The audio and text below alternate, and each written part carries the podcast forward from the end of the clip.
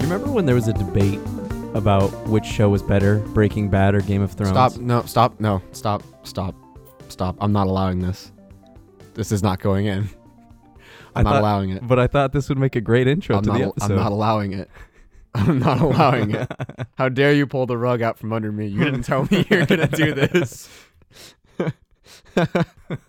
No, I'm not entertaining this conversation. I'll walk out right now. I'm getting like red in the face. This is an audio medium, but you can't see how mad I am. The first 4 seasons of Game of Thrones are better than Breaking Bad. Aaron, do you honestly believe that? No, Aaron. No, I don't. Go back to the A&A podcast. A&A. It's just Aaron talking to a fucking mirror for 2.5 hours straight.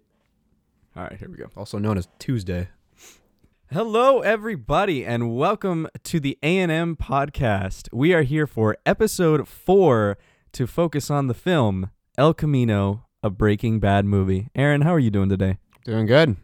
Just fresh off the heels of diving back into a universe that we haven't seen in 6 years that I miss ever so dearly. So feeling pretty good about that. Nice. And did you have a good week this week? Yeah, like literally nothing eventful happened, but yeah. But did you watch anything new? Well, actually, you and I just saw Zombieland: Double Tap. Yes, we did. And perfectly pleasant little movie. I will say I think that 10 years was a little bit out of its window, maybe for the target audience. I don't know how much money it's made so far or how it's really been received by critics or anything. We kind of just saw it last minute because we're like, oh, it's out. Like, why not? We're both pretty big fans of the first one. Same director, same cast. Just didn't really have as much of a lasting impact, I feel like, as the first one is. For me, like, I thought it was really, really funny. I thought it was really great. Without getting into spoilers, obviously, we decided not to do a podcast on it. Not for any particular reason, but we just have El Camino to get to, and so we wanted to prioritize that for sure. So, but in terms of Zombieland, I enjoyed it. I enjoyed it a lot. I would recommend going and seeing it if you've seen the first one. Yeah, I'm saying you could either do with or do without it. It doesn't really make too much of a difference. For me, the jokes were batting about 50%, so there's a couple of characters you might not find very very fun whenever they're on screen, but like, or you might love them. I don't know. It's weird. It's a weird one. It's a weird kind of vibe where, you know, a lot of the main cast, Jesse Eisenberg, Emma Stone, Woody Harrelson, have all become even bigger than they were back in 2009. Highly accoladed, like they have a lot of awards, right? Like super nominated for a whole bunch of things all across their performances of multiple other films. And like, this is almost, I feel like they treated this movie as like a break. They knew they didn't have to like try super hard, so they kind of phoned it in a little bit. Particularly Emma Stone, but she's also not given much to do. Yeah, I don't know if they phoned it in or if it's just like Woody Harrelson's having fun. Oh yeah, like he and Jesse Eisenberg, you can see it. They're really having fun. Yeah. For Emma Stone, because you singled her out, like I don't think it's that she wasn't trying. I think it's just that her character wasn't given as much. Yeah. You know. Yeah. Which is disappointing because I love Emma Stone. Yeah. And I don't know, like yeah, it's not the first movie. It's harmless, I guess, but still, it's just kind of dumb entertainment, I guess. Turn your brain off kind of thing. Like, if I gave it a rating, I'd give it like a 7.2 or something. All like right. A solid C. I'd probably give it a 7.5, probably. Okay. Yeah. Not terrible. I really enjoyed it, but it wasn't like I loved it. Yeah. You know? Yeah. If it looks good, then go see it for yourself. I have also been watching kind of an old show, The West Wing. I don't know if you've ever heard of The West Wing. Of course I've heard it. Yeah. Never. I've only ever seen a couple episodes, but I haven't seen it all the way through. You know that guy that's in Godzilla, King of the Monsters, the glasses, the scientist guy, white hair, like aka the worst part of that movie. The literal worst part of that movie. The one that's always throwing out snarky comments. I can't remember any right now. Oh, yeah. But the one that's like, oh, it's God. Oh my God. Yeah. Zilla. Like that guy. And then the one that also called the fucking Ghidorah, Moe, Larry, and Curly. Yeah, like the Three him, Stooges. Like, him. Shut up. Yeah, dude. Basically, aka that actor. I forget his name, but he's the worst part of Godzilla King of the Monsters. He is like the third best part of The West Wing, and there's a lot of good stuff. Martin Sheen's also in it. He plays the president. Mm-hmm. He's by far the best part of the show. And then Allison Janney, who recently won an Oscar for I didn't know she was in that. Yeah. I don't want to say it's where she got her start, but I guarantee you she won multiple Emmys for it, or at least was nominated several times. She's fantastic too. I'd put her as the second best part of that show. Interesting. It's a good one. It's a little mental break from reality, because it's like, oh yeah, like, and I'm also in like early seasons, so it's pre 9/11. This was filmed like 99 to 2000. Yeah. I think it went on to like 06, but where I'm at right now is pre 9/11, so it's a very different kind of atmosphere for its real in quotation marks politics, right? So it's kind of nice to just be seeing a little bit of fictional politics as opposed to, real stuff. I guess you kind of have to turn your brain on, because a lot of stuff, it's a lot of dialogue. Oh, I'm stupid. I forgot to mention entirely. It's created by Aaron Sorkin. Really? So yeah, wait, how do I not know that? Yeah. It's got a lot of dialogue. Yeah. A lot of long takes, characters walking around and the camera's following them walking around the hallways of the White House. Yeah, no, or of the West Wing rather. And yeah, no, you can see his thumbprint everywhere, and you can tell when the episodes are written by him or when the episodes are not written by him. Yeah. You can kind of see the difference. But yeah, he's got a hand in like just about everything. It's really, really well done. And again, I'm only on like season 2, but like, yeah, this was one that I put off for a while. I saw it got added to Netflix. Oh, and, okay. I was going to ask. I was like, where do you watch it? Okay. I put it off for a while. Yeah. Yeah. Dope. Sorkin, you can see him, like his influence pretty much everywhere. Yeah. It's great. Cause you know me, that's the shit I love. I know. Yeah. He has, I don't want to say anything about how it is. I mean, I know it's a 20-year-old show, but if you're going to watch it, I don't want to say anything. But the way that Martin Sheen's president character gets introduced is one of my favorite ever character introductions ever. And it's so Sorkin. So I'm like, I love it. I literally like... I literally was just on the couch right there, and like when he popped up, I was like, "Oh!" I ate it up. I loved it. I was like, "Yo, that's the dude!" Yeah. He comes in like a big man, and I'm like, "Oh yes, there he is." Yeah, I mean, West Wing has been on my list of infinite things that I need to watch. I found out a couple about you today that I'm not proud of. You found? Oh yeah, a couple. Yeah, no, we won't get into those, so I don't embarrass myself. But just to talk quickly about what I watched, nothing. I wish there were a lie. You've been busy. Yeah, so I just got a new job, and the hours have been unbelievably difficult. I unfortunately have not been able to watch anything, but that did not stop us from getting together this weekend and watching El Camino. Yay! But before we get into that, we do have our usual coverage of some quick news within the industry. So, Aaron, you want to take that? Marco, a lot of my favorite directors don't like Marvel. I know. They don't like their movies. I know.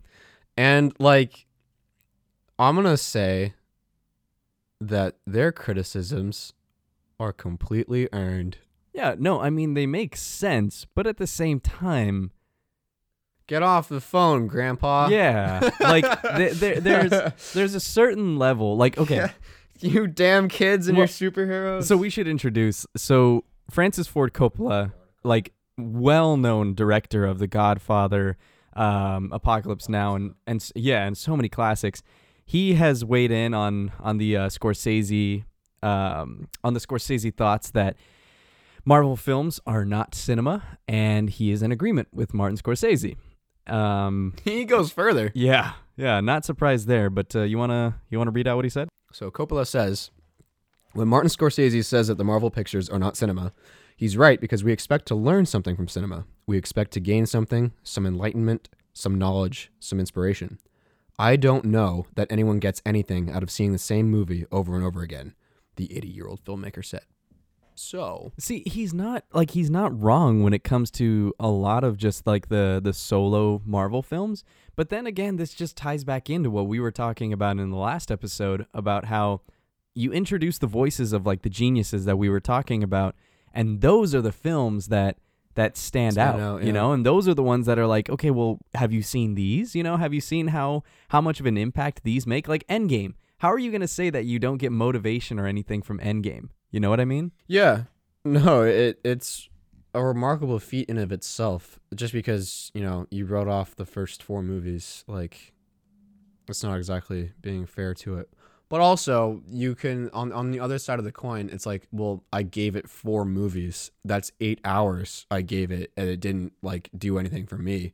Which I'm like, okay, I guess. Which is fair because of like, I know you have a thing with television shows that, like, if it doesn't interest you in the first 3 episodes, yeah, you kind of just want to call it there. I clock out. See, I can understand that point. I can totally understand it, and so like I do see that in that, like, because it takes so long to get to these films that, like, really start to, like, pick up the pace and really start to, like, find the voice of the MCU and find the cinema or, like, find the cinematic quality within themselves, like that makes sense. But at the same time, those films still exist, you know, like, they're still there. And so, like, I wish there was some acknowledgement or some sort of just a little bit of respect for those. Credit, you know? Giving credit where it's due. Yeah, giving credit where credit is due. Yeah. Whenever they say it's not cinema, I'm constantly trying to, like, figure out what they actually mean by that. Like, is it like you're saying, like, the shots aren't interesting, it's ugly looking, or are you actually bored by, like, the story and stuff like that? For or maybe it's because the shots aren't interesting to you that you can't get into the story, which is, yeah, okay, I can see how one leads to the other. But yeah. But also, like, you can see the impact on culture that this stuff has. Yeah. No, for them, it's most definitely story.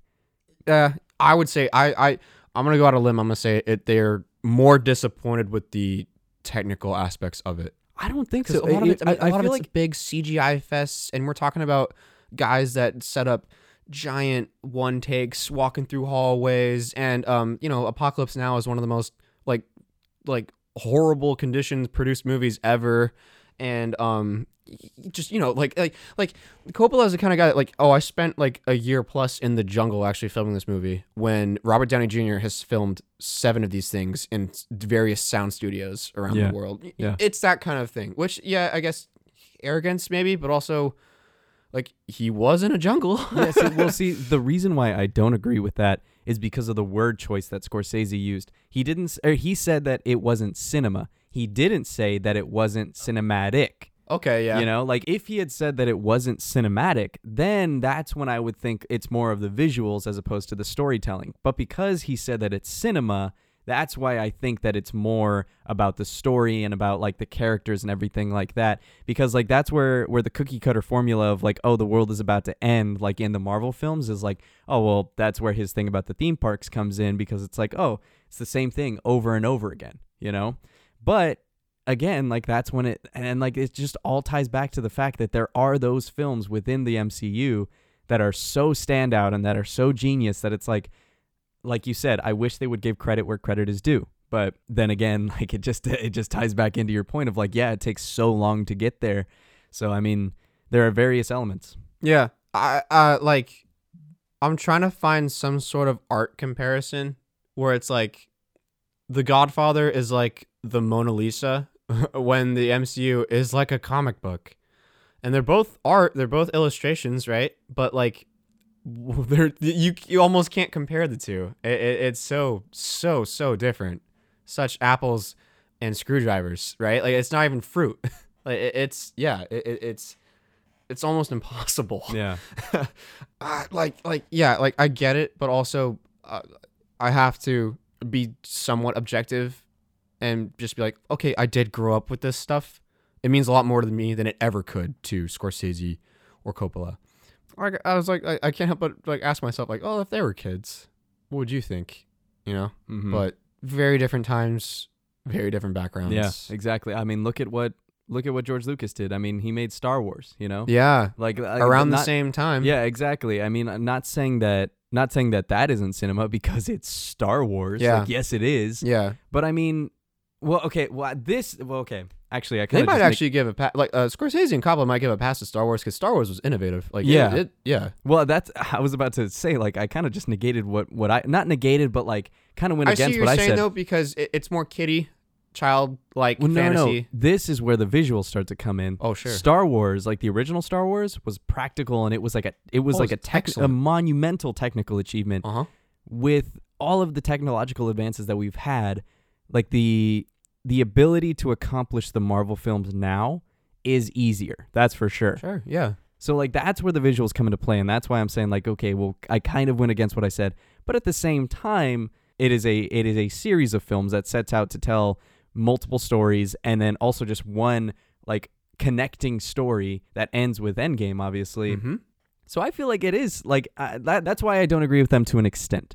Like, I agree with them about the whole, like, theme park thing because of what you were saying last week about how theme parks are meant to entertain and to make money. That's what the MCU films are for. But at the same time, there are those story elements that you also touched upon where multiple story points have to be hit. And those are hit within like multiple films and concluded with Endgame. And so like it is just one massive story. It's almost like a giant television, like series of television. Yeah. You know? It's almost more comparable to TV, like a season. Yeah, exactly. And so, and like the thing is though, is like, television can still be cinema, you know. We're about to watch Breaking. Yeah. I was about to say, like, we're just about to talk about Breaking Bad. Game of Thrones at its peak was heavily cinematic. Even when it was bad, Game of Thrones was super cinematic. Yeah, some of the most high-budget quality stuff ever put to screen. Exactly, or the silver screen, right? Like or the visually and storytelling wise. Yeah. No, you can totally do it. Basically everything on HBO, right? Like, yeah, like most of that stuff is high quality. Yeah, I agree at that point. Just because something is elongated doesn't mean it's bad. Yeah. Long-form storytelling deserves more credit for when it's pulled off well. Exactly. And the Infinity Saga in the MCU is pulled off extraordinarily well to the point where saying that it's not a filmmaking feat, an accomplishment, is ridiculous. Yeah. I mean, nobody believed in it. No. Nobody believed in it. And yet look at the, like you said, look at the cultural impact that it's had. Yeah. I mean, Marvel films are some of the most anticipated films that come out nowadays because they've earned that status. They earned it. They have achieved like so much over the past 11 years? Yeah. Uh-huh. Over the past 11 years that they have earned the right to be called cinema because they have done so much, not only for like themselves and in their storytelling, but also just for the world. Like they've like brought us together. You know what I mean? Cultural impact. Yeah. Culturally, they brought us all together, especially for Endgame. In Infinity War and Endgame are in the conversation for like the most hyped movies of all time. Like in terms of building sheer hype in anticipation for a release, those two are at like super high on that list of most hyped movies ever. Yeah. Yeah. Like, yeah, you can't deny that. And a film doesn't have to be just hype to be cinema. But the fact that it brought... If anything, hype can hurt it. Exactly.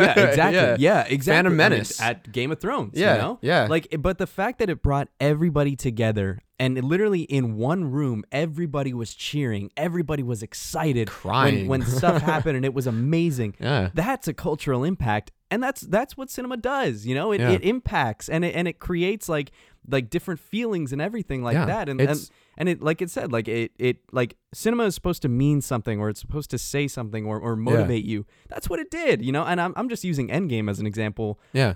I mean, it is an extreme because it's Endgame. Yeah. But at the same time, it accomplishes that. Yeah. You know. So I mean, that's my take. It's like 20 different character pieces all come together at the end, and it's seamless. It's seamless. Yeah. Yeah. That shouldn't happen.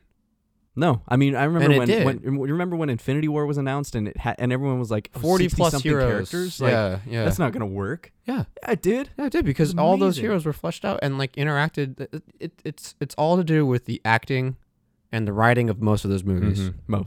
And I don't care how bland the special effects are in some of them, because in others it's fantastic. Mm-hmm. You get Doctor Strange's. Mm-hmm. For every Iron Man 2, you get a Doctor Strange. Yeah, right. Exactly. So there you have it. Yeah. Like.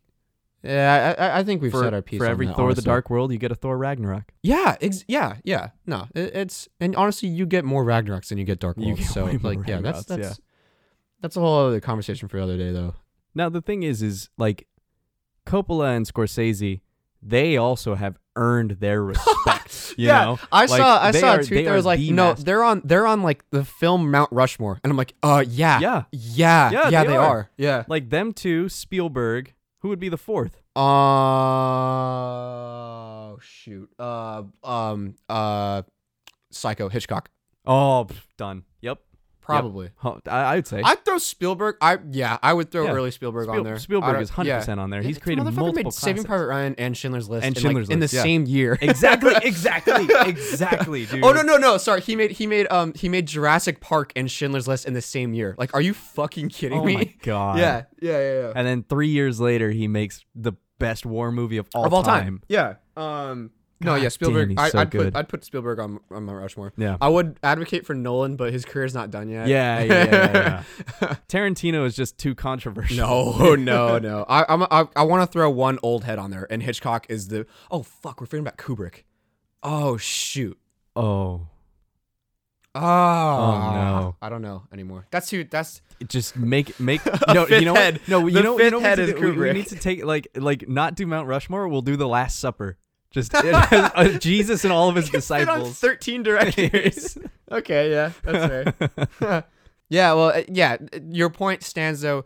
They are gods. They are living legends who have impacted filmmaking. I'd be willing to say that them two combined have impacted filmmaking more than the MCU ever will. Oh, 100%. Ever. Oh, yeah. Yeah. Oh, 100%. So, because they were the innovators.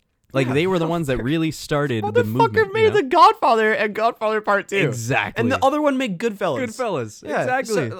So, conversation ends there. Like, yeah, let them think what they want to think. I don't care. Yeah. We're just going at length because we want to defend our boy, Tony Stark. But that's it. Yeah. That's it ends there. Well, then, with that, Aaron, should we get into our review of El Camino, a Breaking Bad movie? Yep. It's time to talk about Mr. Pinkman.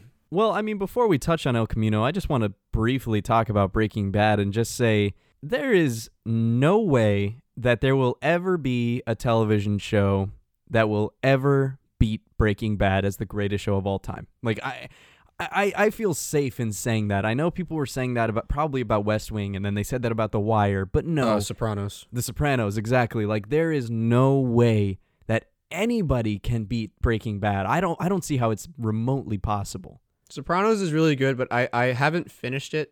I got through like seasons 1 and 2. It is fantastic. Don't get me wrong. And I have a love of mob movies, right? And that whole kind of film mob stuff.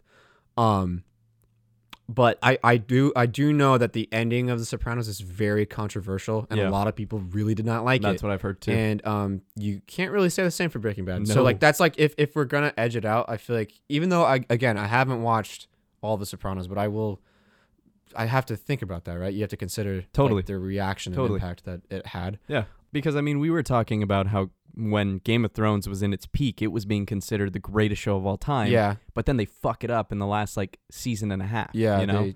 So, I mean, it really... I was telling this to Aaron earlier. Breaking Bad's kind of unrivaled. What's that? It's kind of unrivaled. Yeah, exactly. Like, Breaking Bad started great.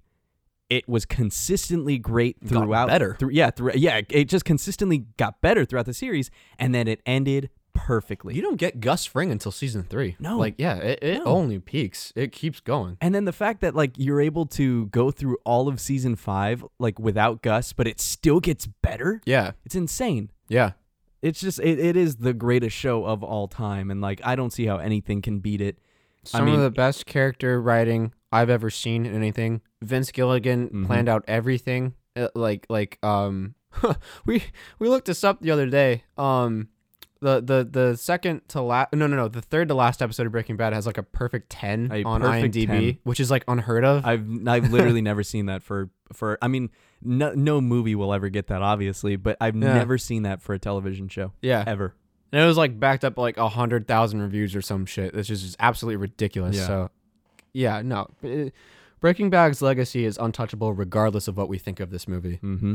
With the finale of Breaking Bad, we had to wait 6 years. And with that, we got the film El Camino. So, Aaron, you want to do a brief description of the plot? It's really, really simple. It's literally just a small epilogue to Breaking Bad it follows and then concludes the story of Jesse Pinkman. And yeah, it's just kind of Jesse on the run. Simple premise. That's pretty much it. Yeah. Just Jesse on the run. So, initial reactions. What'd you think of it, brother? I really enjoyed it. When I first watched it and when we first finished it, I was telling you, you know, like, I don't know how I feel about it. I enjoyed it, but I knew I just needed to kind of think about it.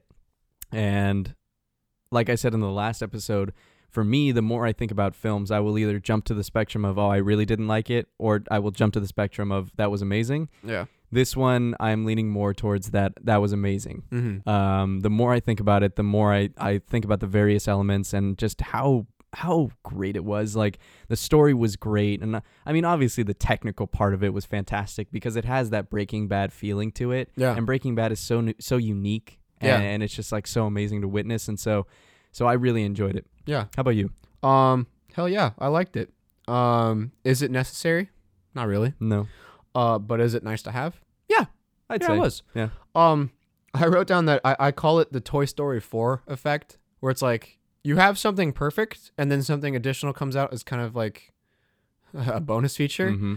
And it's like, okay, well, it did nothing to hurt it, but it wasn't necessary. It's fine to have. It's fine to have. If you had any, like, if you're a giant Jesse Pinkman fan, yeah, I'm sure you would have loved to have a quote unquote better conclusion to the character. Because I mean, where we left Jesse off in Breaking Bad, I was fine with, but. Yeah, I mean, yeah. Well, you tweeted something that I really enjoyed the phrasing of. You want to say that? Oh, yeah. I said that it feels like 2 extra episodes of Breaking Bad, which is, in all honesty, that's all I wanted from it, and that's all anyone should... That should be all anyone can expect from it. Vince Gilligan, you know, he's got, like we were saying, the undeniable style that it's been missed by me, because I don't watch Better Call Saul, so this is my first diving back into the universe. And it's just great to see him back again, and this world again, and these and some of the characters that we have not seen for 6 years, right? Mm-hmm. So, my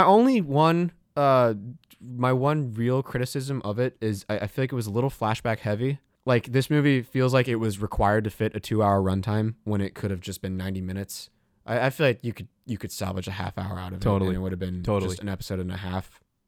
You know, of Breaking Bad. No, totally agree. But other than that, just the stuff that they do, I'm like, yeah, this feels, there's nothing jarring. It's almost as if they skipped 5 years skipped 6 years without skipping a beat, really. Yeah. Like, yeah, it's amazing how well everyone's able to just dive back into it. Yeah, I mean, especially like we were saying earlier, Breaking Bad is just such a memorable show. Yeah. Everything you just like, even if you haven't seen it in so long, it'll click in your head and you're just like, oh yeah, I remember that. Or like, I remember that guy. Like, yeah, like it's that kind of a show, mm-hmm. and then that leads into it's that kind of a film.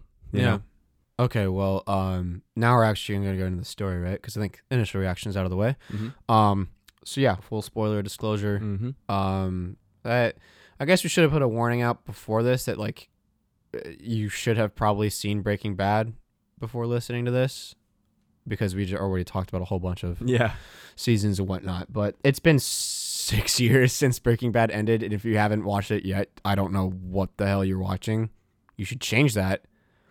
But sorry if we ruined it for you. But yeah, anyway, sorry. Full spoilers from this point going forward. Like I said, it's actually really simple. He's escaped prison, but he has to evade the law. He briefly reunites with his friends.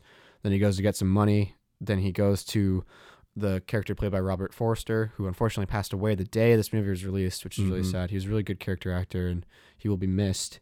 But Robert Forster plays the disappear guy, the guy that can help you start a new life completely fresh and in complete anonymity. Anyway, Jesse goes back to see the same guy. He doesn't have enough money. So then Jesse kills some bad guys. He gets the money, and he starts a new life in Alaska. That's the whole movie. Literally the whole movie. That's the whole movie. Yep. Really, really simple when you break it down. Like not a lot happens exactly, but it's still just, you know, the whole point is to just be back with Jesse. Yeah. And have these last 2 episodes with him. We could go a bit by bit if we want to do that though. Yeah. So the movie starts out with a flashback with everybody's favorite hitman, Mike Ehrmantraut, the coolest dude in this show, played by Jonathan Banks. Yeah, love him.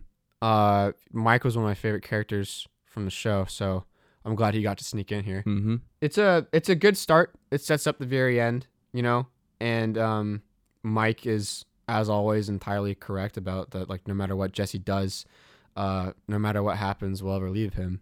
So no matter what happens, what he has done and what he's been a part of and what has happened to him, we'll never ever leave him. So there is no making things right, which is very in tune with the tragic sense of this show, because Breaking Bad as a whole, the series, is a tragedy of like a Shakespearean tragedy almost of Walter White, and Jesse definitely deserves better, but like the reality of the situation is that what he has done over the years will never leave, because so many people have just died or suffered as a direct result of his actions. Yeah, and I mean the main one of like never being able to right his wrongs is that Brock's mother's dead. You know? Yeah. What's her name? Andrea. Right? Yeah. Jesse's old girlfriend. Like, because of what he and Walt did and like this world and this empire that they made, he got a little boy's mother killed, you know, and he loved her, you know, that like, and he also got the woman that he loved killed, but more importantly, he got a little boy's mother killed. Jane too. Twice. Yeah. Exactly. But he got a little boy's mother killed, and he will never be able to right that wrong, because she, like, obviously she will never come back, and this boy will be motherless, you know? Yeah. And so he will never be able to write that, and it's tragic, man. Yeah. It hurts. That episode where they kill her? Todd, yeah. No, Todd's an ultimate bastard. We're going to talk about Todd. We'll get to him. Todd's a character. Todd comes back. So anyways, we have a quick little flashback, and it immediately jumps to several months after that scene. It's after, immediately following the events of Walt coming back, killing everybody in Jack's gang. Jesse kills Todd. Jesse takes Todd's El Camino. He presumably doesn't get very far down the road, but he's still driving very, very fast. Cops are in the distance, and he sees the lights, so he has to pull over. And then for me, that was when reality kind of set in, because, just like where we do leave Jesse in the show, he just drives off, and everyone's just like, oh, yeah, he's fine. He's free, right? And the reality really sets in. Is like, he got 20 feet out the gate, and the cops are already on the way because an M60 machine gun just emptied a clip into the side of a house. I think everyone in the state heard it, right? Yeah. So, of course the law's coming. So I'm like, I think me and my parents just kind of sighed. I'm like, oh, no. Oh, yeah, that's right. Johnny Law's coming. Well, I mean, I think that intro just kind of plays into just how great this film is when it comes to the realism of it all. Yeah. You know, because like that was one of the greatest things about Breaking Bad was like, though a lot of it was extreme, it was real. You know, it felt so real, you know? Yeah. And that's how it is with this. Like right at the beginning, when we finished Breaking Bad, we left, like you were saying, like Jesse left off, like he was smiling, he was happy, and we're like, he made it. He's going to be good. He's good. He's going to be fine. But then this film starts and it's like reality and shoot. Nope. Here's the reality of the situation. He's going to drive a little bit and then the cops are going to show up. Yeah. And then it gets into the story, and like everything that is shown within the film, it feels real. Sense, it feels real. It makes sense. Nothing feels like gimmicky or anything like that. And it's awesome. Yeah. It's a great universe. So anyways, Jesse pulls off the road, evades the first wave of police, but he knows that he has to get to safety. So he goes to Badger and Skinny Pete, who are played by the same actors. Great to see them again too. Those two doofuses. They're definitely the funniest part of this movie. Just some much needed comic relief at the beginning. Skinny Pete, hell of a performance, actually. Oh, yeah. He's really, he's barely in it, but he's big impact. And there's a moment where Jesse's about to drive off in Skinny Pete's car. He's like, dude, why are you doing this? Like I haven't seen you. Basically invoking, I don't deserve this. And fucking Skinny Pete just goes, you're my hero and shit, dude. Which is like meth dealer for I love you. Dude.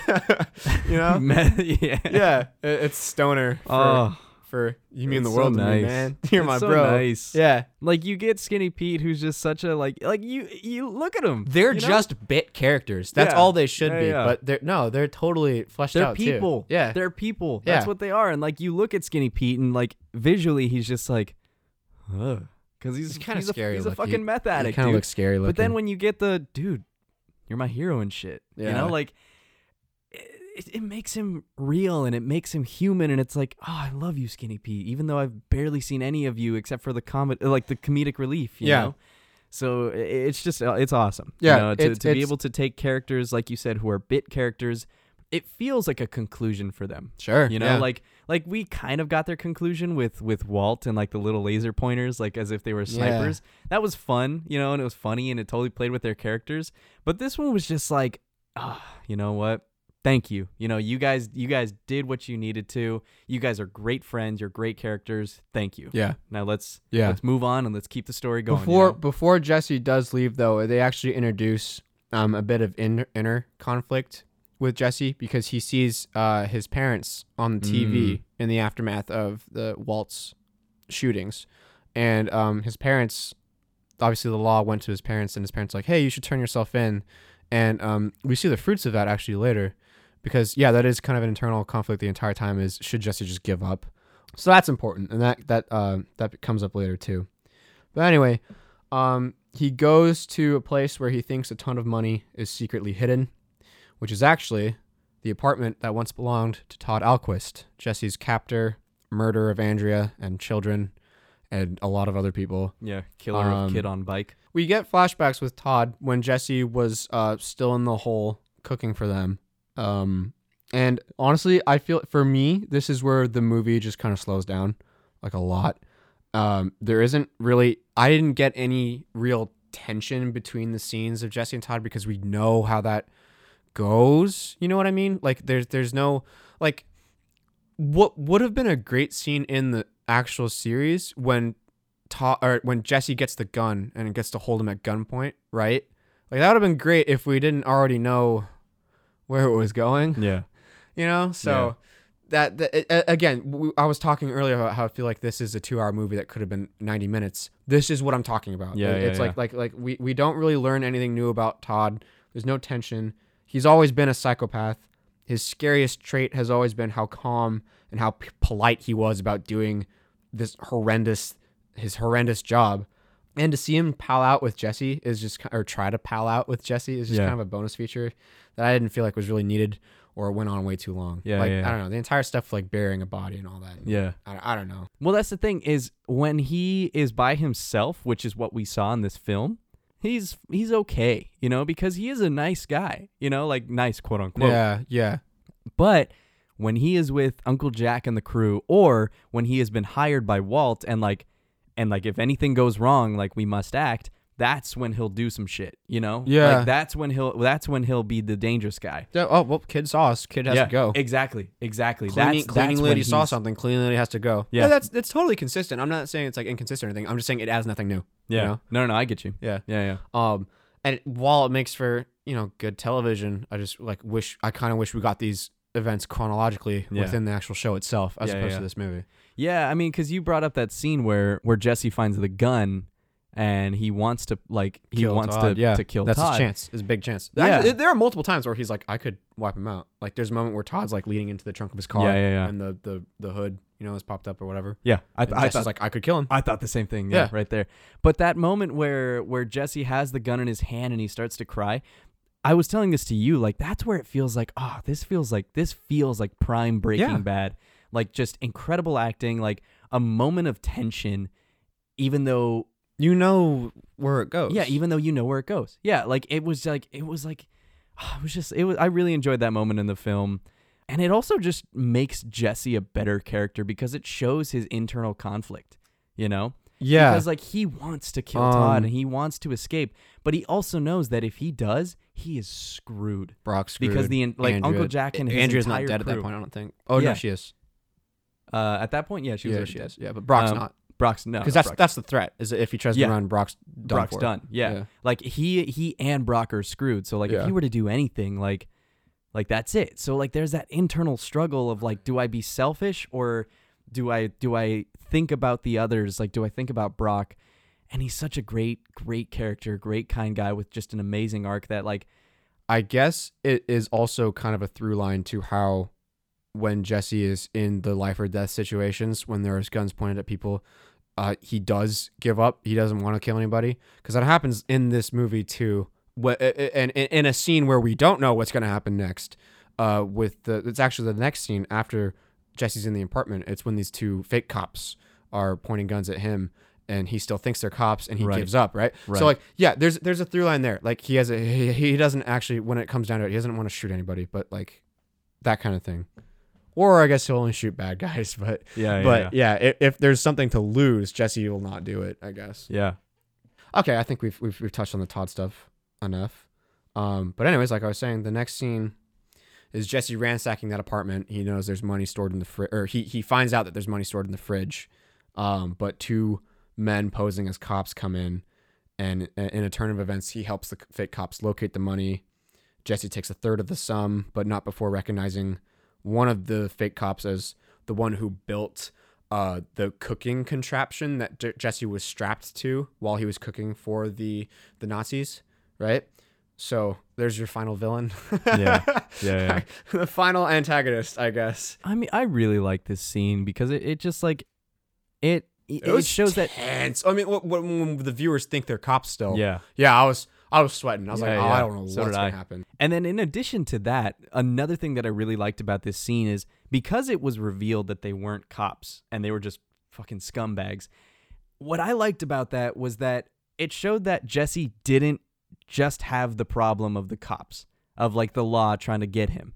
He still had the scum of the area to deal with, because he needs money, but you have these other assholes who are also selfish and trying to get that money as well. Capitalizing on Jack's gang going down. Exactly. And so while there are still, or while the law is against Jesse, there are still villains that are against Jesse as well. And it's like, he may have escaped, but he's not out of it yet. And it makes it really cool because it introduces multiple like conflicts that go against the protagonist. It just leads to great storytelling, And also it reinforces that Jesse would have given up if he was actually caught by law enforcement. Yeah, exactly. So there you have it. Like he wouldn't.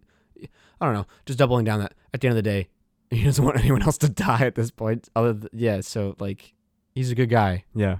Well, so then after this scene, that's when he goes to Robert Forster's character's like vacuum. Disappear man. Yeah, vacuum shop, the guy that makes you disappear, He counts up all of the money that's in his bag, that's in his pocket, and he is $1,800 short.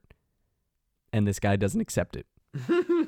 It's just like... I love the commitment. Yeah, man. Like, there's no sympathy in this world. It's crazy. It's such a tragic universe. But it makes for great storytelling. I mean, like, in the game that they're playing, the industry that they're in, it's very serious stuff. Yeah. Mr. Forrester's character wants no part of it, but, I mean... And so... Hefty sum of money. Yeah. $250,000. And so Jesse... kind of threatens him. He relocks the door and says, I'm not leaving until you take me.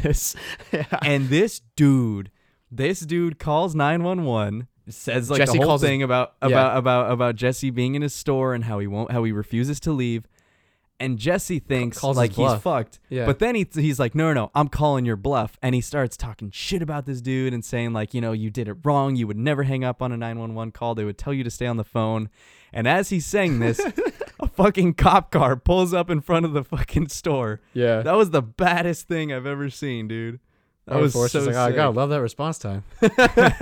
Yeah. No, that was great. Jesse runs. But then when the cops leave, he calls Robert Forster's character and says, I'll get the money. Your word is your bond. Yeah. First, he goes to his parents' house. He goes into a safe, and there's no money in there except for two old guns. And he goes to their welding shop, and all he's asking for is the $1,800 to cover what he needs. He doesn't want anything more than that. He just wants $1,800. And the guy who actually built the tether is like, no, let's Wild West it. All of my money is on the shelf in a duffel bag over there.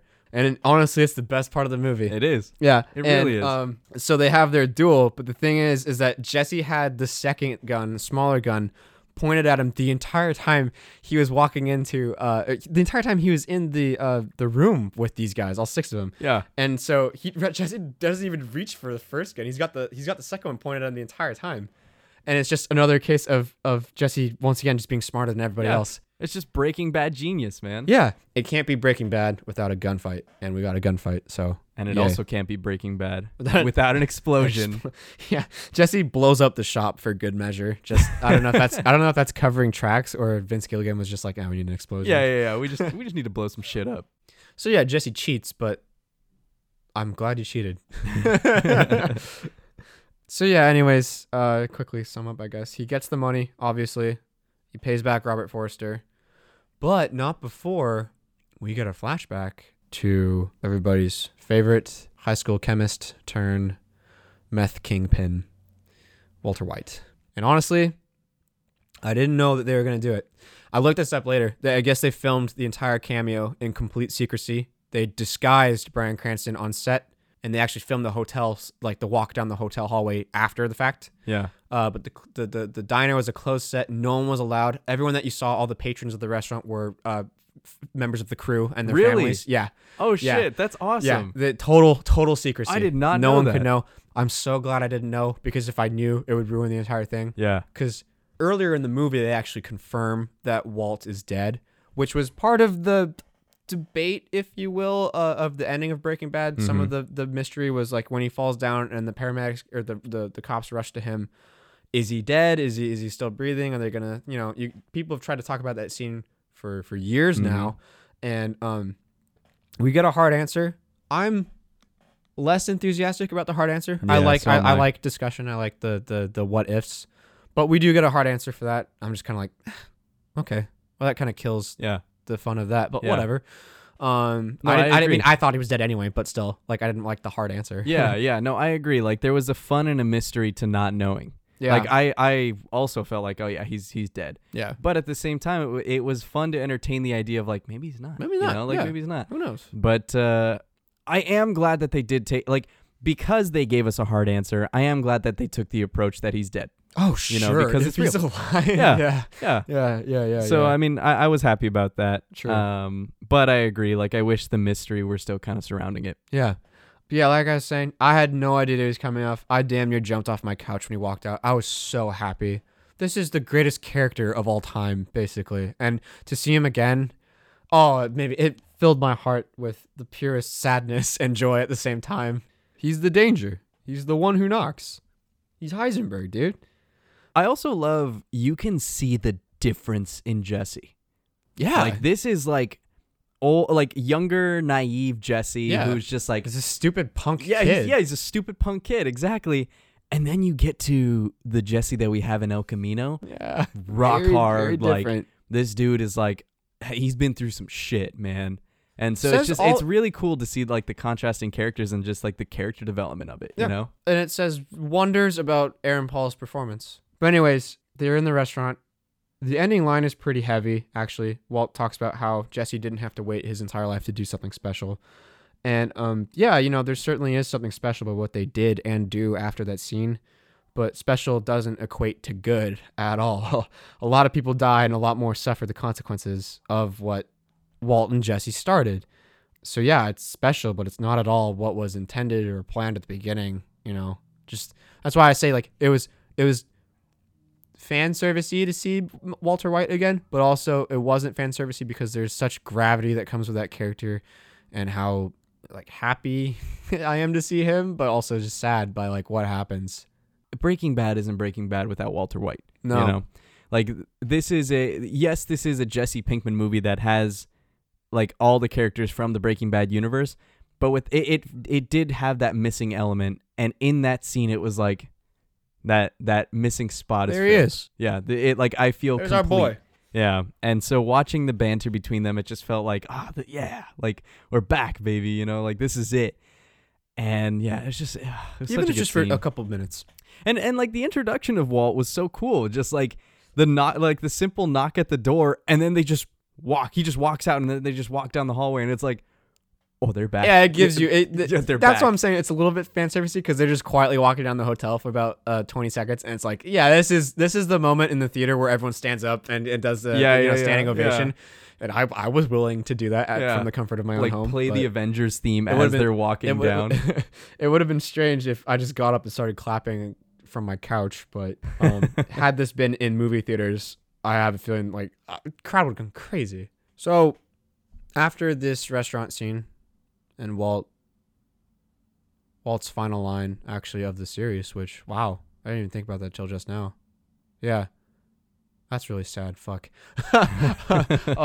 His last, that's the last time we're probably going to see Walter White. Just this whole universe is sad, dude.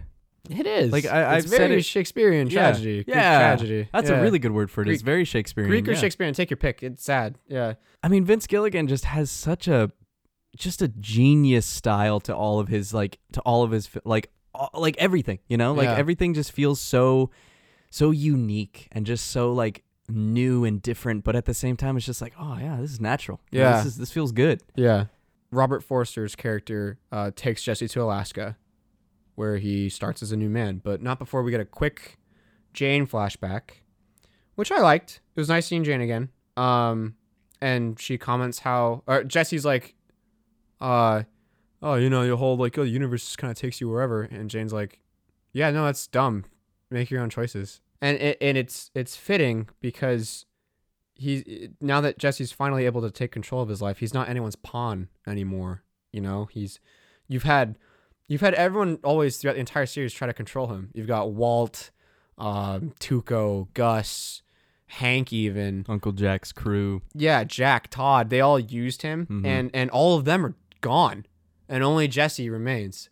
And it's like, oh, well, finally this dude's able to take matters into his own hands and no one's going to like manipulate him anymore. And it's just so nice. And it's why I love particularly the final shot, because it's the polar opposite of where we left Jesse in the show and also where we started with him at the beginning, where he's driving super, super fast and he's screaming his head off and it's justified why he's doing that, right? But like here in Alaska, completely different setting. He's calm behind the wheel. He's not talking. There's no music or anything. He's completely fresh, but he's driving slow because he's slowed down by all the shit that has happened. Yeah. And his very young, Jesse's a young guy. He's a young guy. His very, very, very short life. Yeah. All this stuff is just weighing him down still, but like he's not being stupid and driving full force out of a gate of a Nazi prison. Yeah. He's taking no chances. It's all he's got. And it's just like, okay, yeah, give Jesse his due piece. And that's why your description of this is just two more episodes of Breaking Bad. That's why I really enjoyed it, because like that's what it felt like with the finale of the series. We got the conclusion of Walt. Yeah. And it was amazing. It was perfect. Yeah. But then with this one, it's like, all right, well then how did Jesse turn out? Now we know. It is a satisfying ending. It does end kind of quickly. Just a little bit quickly, but at the same time it's like, how else is it supposed to end? You know, like he is where he's at. There's no final bad guy to build towards or anything. Yeah, so. Yeah. Another thing is he sent a letter to Brock. He did. Yeah. He did. Which is interesting to me because I remember when the show ended back in 2013, Jonathan Banks, the guy that plays Mike, was on a panel and he was answering the question. It was like an audience thing. I think it was like, you know, the how they have like the Talking Dead after the Walking Dead, where that one guy hosts it and the actors come on the show. Yeah. I think it was like that for Breaking Bad, and Jonathan Banks was answering the question of like from a fan, like, oh, well, where do you think Jesse goes? And Jonathan Banks says that the only place Jesse could be going is to get Brock and take care of him, right? Well, you know how we talked about at the beginning, where when Jesse's driving off and reality kind of comes into play, where the cops show up immediately. Yeah, reality is also coming to play here that Jesse is never going to be able to go anywhere near Brock ever again. No. Yeah. Never. That poor kid has his life ruined, and Jesse can't ever make that right, ever. So the letter is all he has, really. Yeah. Yeah. And I was saying I wish they would have, like, revealed what was in the letter, but I think it's pretty obvious that it's just him telling the truth. Apologizing, I hope. Yeah, like, apologizing and telling the truth. Because some money? For all we know... Brock just thinks like his mother died for no reason. Yeah, for no reason by some like external like source, you know. Yeah. But Jesse knows the truth because he saw it happen. Yeah. So I'm sure that this is his way of apologizing and just telling him the truth, as hard as it will be. Like Brock deserves to know, you know. And so it's sad, man. Yeah, it's so sad. This world sucks, but it's also great. And it ends. And Jesse, I guess, is tied up all loose ends, as it were. And that's probably the last we see of him. I hope. I don't want it to continue. I don't want this to be a thing. Neither do I. Well, it's funny that we were talking about that with Joker last time. Like, we want it to just be a one-off and done. Let things end. Yeah, just end it. Just finish it as it is. I think Breaking Bad is so hallowed because it died for 6 years. Yeah. They let it die. Yeah. Like, it ended when it needed to end. Yeah. There are multiple shows that are just going on for way too long, and they tire themselves out, you know, like eventually they just run out of material. Or there were things that died and then they brought back. Exactly. Yeah. So there was cause for concern, but I mean, Vince was attached to it. So I guess that's always going to be good. And even if they do make more projects, if Vince is attached to it, I'm still hesitant, but more okay with it. But like, just let it end. Just don't take the risk. Yeah. I mean, It's just the best fucking series of all time, without a doubt. The best characters is, I mean, man, there's really nothing else to say. No. Like, I have, like, do you want to even talk about casting and acting? Because what did you expect? Yeah. I mean, it's top in tier. Terms of casting, I don't really know what else we can say, but like, hey, 11 years ago when you guys cast Aaron Paul as Jesse and Bryan Cranston as Walt, like, hey, good job, you did it. Yeah, like they already did your job well. Yeah, they knew then. We haven't seen a lot of these characters in at least 6 years. Some of them we haven't seen for even longer, but the actors jump immediately back into them with no difficulty. Mm-hmm. Zero diff. Mm-hmm. No diff. And especially like what I was touching upon Jane? Earlier. When was the last time we saw Jane? Are you serious? Yeah, like, exactly. Come on. Exactly. Kristen, she's Jessica Jones. she's someone else now. Yeah, yeah. So like and like I was saying earlier, she has like 3 lines, and I'm like, that's totally Jane. If that, dude. Yeah. And like I was saying earlier, with the scene with Walt and Jesse, like that's a totally different Jesse than the one that we see throughout the entire film, because that's a broken Jesse. Yeah, Aaron Paul's ridiculous, dude. So yeah, acting was just. Yeah, it's top tier. It's top tier. So let's get into the technical aspect, and it's top tier. It's top tier. Like, dude, it's Breaking Bad. Yeah. No. My favorite particular shot is when Jesse's rummaging through Todd's apartment. It's a vertical shot, right? It's like a sky view, bird's eye view, mm-hmm. and it's multiple Aaron Pauls running around the complete layout of the apartment. Love that. I'm like. Yeah, there's Vince. Vince has a way of making even the simplest shots just visually intriguing. Yeah, yeah. I don't know what it is. For me, it wasn't my favorite, but one of the ones that I loved the most, because it had that Vince Gilligan style to it, was when he first got to Skinny Pete and Badger's house, and he put his head against the door, and it shot from like under, so that the door was like super long, and like you were looking up at his face, but like from below, and it was like.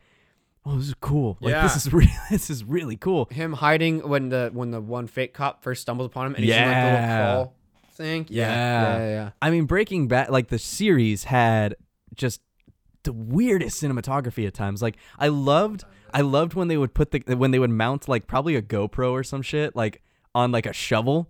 And like he would be digging, but you would see the perspective from the shovel. Yeah. You remember that? Yeah. Like it's those weird things. The dirt clears up and the camera's looking out at the sky. Yeah, exactly. Yeah. And it's those weird things that are like, oh, this is cool. You know, like I really like this. Yeah. They're weirdos. I don't know who the cinematographer is for this movie or for, I'm sure Vince Gilligan went through many. Yeah. But like, man, results speak for themselves. They're total weirdos. I love the creativity. That's what I love about it, is that they're not afraid to try something new. Yeah. So cinematography. Different. Cinematography, amazing. Editing. Top tier. It is top tier. I mean, so the editor of this film is one of the editors of the series. His name is Skip McDonald. This dude is a legend for just his style, and it's just like, it's so unique. And I mean just, like we talk about how Breaking Bad is unique. Every single player on the team, of the crew, of the actors and everything, every single person contributes their own unique style and makes this all feel different, both to the show and to the film. And I'm so glad that Vince Gilligan brought back Skip McDonald, because he's in my opinion, he's a big reason why Breaking Bad is the way that it is, because he put his editing genius into it and like put his unique style into it, and you see it reflect in this film. And so it's really, really cool. Some of the jumps between time are so well done. The one of Jesse in the shower where he's hit by the water and it immediately cuts to him being hit by like a fire hose by the Nazis. Yeah, editing, top tier. Production design, perfect. Once again, what more can you... Well, I want to touch upon the production design on one specific thing, because I just love this. Okay. Look at the exterior of Skinny Pete and Badger's place. It's fine. You know, it's like, it's okay, but you know, it's still kind of dirty. You get on the inside and it's nice. The one little detail of production design that I love are their chairs. I didn't notice this at all. What are you talking about? So their chairs are these like super fancy ones that like have like cup holders that have lights coming out the bottom. They're like switches for like, I'm assuming some sort of like lights or some sort of mechanic. Okay. And it's just funny because it plays on their characters of like, they don't know what to do with their money. You know, they have so money. Stupid. They have money, but it's just like, what do we do? Let's buy these fun chairs. Yeah, you know, it's like they're playing GTA. Yeah, exactly. And it's just like it's the subtle things of like, you know, he has a nice house like with a good exterior, but what does he spend his money on? What do they spend their money on? Chairs, you know, yeah, it's so games. Funny. I didn't even think about that. And he's got like a piece of shit car that he gives, right? Yeah, like, yeah. That's hilarious. I didn't pick that up. Good eye. That's you. Really funny. Thank you. God, I don't even know what else to say about it. No. Like 6 years went by, and it's like this episode came out in 2013, and no one would have blinked an eye. I think all that needs to be said is just thank you, Vince Gilligan. Yeah. I mean, he created. He created the greatest show of all time, an amazing universe with which we could get this series and also this film. And I mean, he just gave us incredible characters, one of the greatest characters of all time in Walter White. And I mean, it's really just all like I was talking about how there are multiple players within this team of the cast and the crew, just bringing their different styles in to create this story. But there's also just that one. If that's the team, he's the coach. He's the manager who brings it all together. Yeah, your GM. He is the one that brings it all together and creates perfection. Because, like, in my opinion, that's what Breaking Bad is. It's perfection, dude. Yeah. I don't think I've had one thing about Breaking Bad that I don't like. Other than like the standard, like, oh, I don't like that character. Yeah. But that's because that's how their character is supposed to be. Yeah. You know, it's not like I was seeing it incorrectly or anything like that. It's just that it was written and performed and shot. Everything was so well done that it's perfection. Yeah. And so Breaking Bad, El Camino, awesome. If you haven't seen Breaking Bad, you really are doing yourself a disservice. You should really, really, really go check that out. If you're gonna watch any series at this point. Like if I had a like stuck on an island, right, and I had one series to watch forever, that would be the series. And even though we've gone through this entire movie and gone through a lot of the show and maybe spoiled some stuff for you, if you're still at a point where you haven't watched Breaking Bad, you should watch Breaking Bad. Breaking Bad was a series that like left no loose ends, but there was that one of what happens with Jesse. Yeah, you know, and this like El Camino is the film that completes that story and that ties up that loose end and tells us he's okay, you know? And so the series and the film, they just tie together so well, and you just need to watch them. Yeah, they're both excellent finales to their respective story and characters, really, because if you want to attribute Breaking Bad to Walter White, this is the conclusion of Jesse Pinkman. So like, and you can't really ask for a better 1-2 character like together. So that about does it for our review of El Camino. Aaron, what would you rate this film out of 10? On the arbitrary scale, I am going to give El Camino, a Breaking Bad movie, an 8.5 out of 10.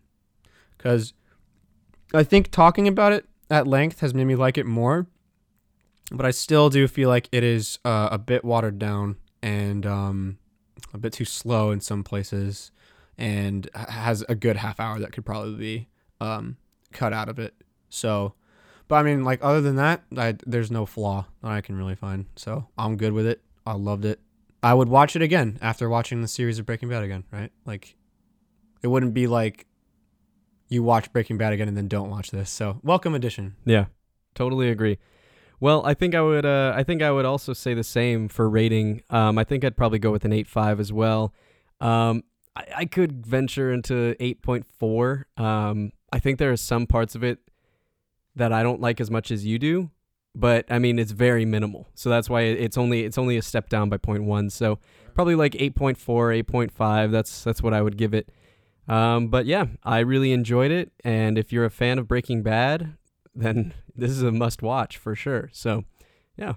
So thank you guys so much again for joining us for this episode of the A&M Podcast. We have been getting some really solid feedback from you guys, and we really appreciate the support. So really, thank you so much. If you haven't followed us on social media yet, Aaron, where can they find us? Yeah, we are on iTunes, aka Apple Podcasts, Spotify Podcasts, and SoundCloud at the A&M Podcast. On Twitter.com, we are at A&M Podcast. And on Instagram, we are at Aaron and Marco. So thank you guys once again for joining us on this episode. If you have any questions or if you have any opinions about El Camino, we'd really love to hear them. So please reach out to us on social media, send us a message, and we'd love to hear it. So with that, thank you guys once again, and we will see you in the next one. Walter Jr. is a better character than Jon Snow. What? Why do you do this to me? He only does it. Oh, my fucking God. Now I'm entertaining a thought, dude. Shut up. How do you even, like, form that sentence? How can you say that? How dare you? You come into my house and you think you can say these things. Fucking, how many ice demons has Walt Jr. killed? Huh? Answer me that. Fucking talking nonsense.